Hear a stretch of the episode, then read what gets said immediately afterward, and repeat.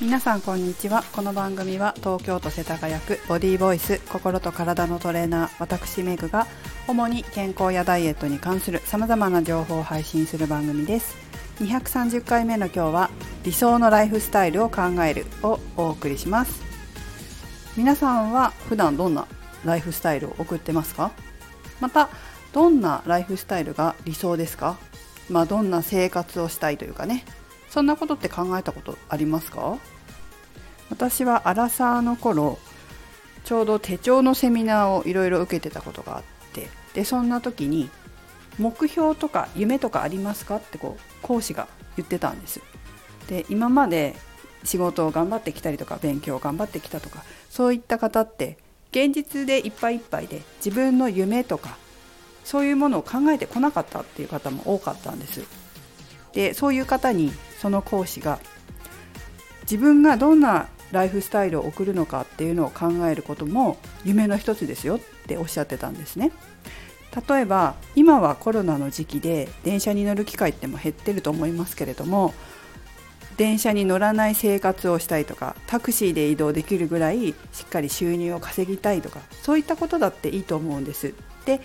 いう話だったんですけどあ確かにそうだなっていうふうに思っていてそこから自分の生活って今どうなんだろう？そして本当はどんな生活がしたいんだろうっていうことを考え出したんです。当時私はフィットネスクラブでスタッフをしてた時だったんです。で朝早く夜遅くまでやってたクラブだったんですが早番の時は朝4時に起きて5時に家を出て6時半から仕事を始める。そして夜は遅番の時は10時半に終わってその後みんなで筋トレをして、え、12時半ぐらいの終電に乗って、え、1時半に家に着いてご飯を食べるという生活をしてたんですよね。で若い頃20代の頃だったら多分気になんなかったんですけれど30を超えてだんだんこ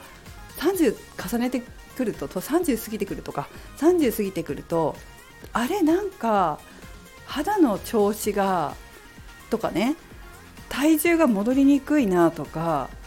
でちょうど何個か年上の先輩インストラクターの先輩となんか年重ねると美容にお金かけなきゃいけなくなりますよねっていう話をしてで先輩も「そうよ」とかって言ってね美容にお金かけないともうだんだんダメな年齢になってくるのよなんていう風な話をしてたんですよ。でそう考えるとこの自分のライフスタイルって美にとってどうなんだろうかと。こんな生活をしてたら美は作れないんじゃないかな。夜遅く帰ってきて夜中にご飯を食べれば太るしスキンケアなんてしてる時間がないからで化粧したまま寝ちゃったりとかすることもあったので肌は荒れるしこれって若い頃ならいけるかもしれないけど30超えてこのままだとちょっとまずいなと。いうふうに思い直してちょっと変わりたいって思い始めたんですよね。それでだんだんとスタッフは辞めて、まあ、生活習慣をもうちょっと昼間に朝とか昼間になれるようにできるようにフリーランスになって少しずつ移行していったんです。で今は本当にこう昔理想だった朝起きてウォーキングをしてそれからご飯を食べるっていう生活ができるようになってきたのでちょっとふと今日気がついてあそういえばこれってライフスタイル自分の理想に本当に近づいてきたなっていうふうに思いました。朝起きてウォーキングに行って帰ってきて紅茶を飲んでその後にお食事の準備をするんですけどその帰ってきて飲んでる紅茶その紅茶を飲んでる時間帯にちょっとなんだろう至福の時間じゃないけれども心が整う時間なんですよね。でその紅茶を飲んであ今日も一日頑張ろうっていう風にふっと思えたりするからとても大切な時間。なんか心が綺麗になる感じが心が綺麗になるっていうのかな。またこう気持ちを入れ替えて今日も頑張ろうっていう風に思える時間帯ってすごくこういいなって感じてます。そして食事もですね最近、まあ、またいつか話そうかなと思ってるんですけど家事がすごい好きになってきてでしかも無意識に楽しく家事ができるようになったんですよ。であの食事の準備をするのもいやいややるんじゃなくてなんか楽しみっていうかそのご飯をどう盛り付けてきれいに見せるかとかこういう風にやったらあの素敵に見えるんじゃないかなとかそういうのもすごく楽しんでできるようになってきたんですよね、まあ、ちょっと詳しくはまた今度話しますけど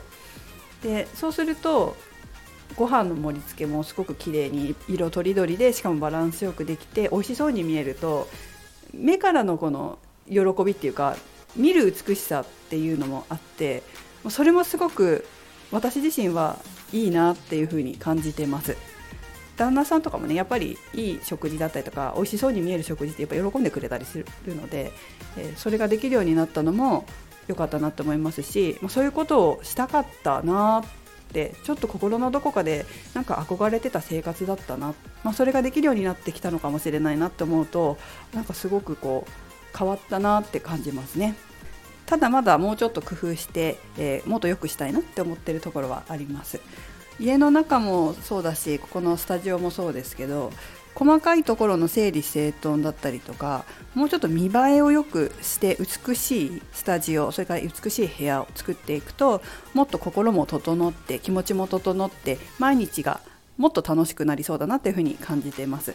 これをお聞きの皆さんもぜひこの機会にご自身の理想のライフスタイルや理想の生活を考えてみてくださいそしてますます美しくなったりとかますます豊かな人生豊かな生活を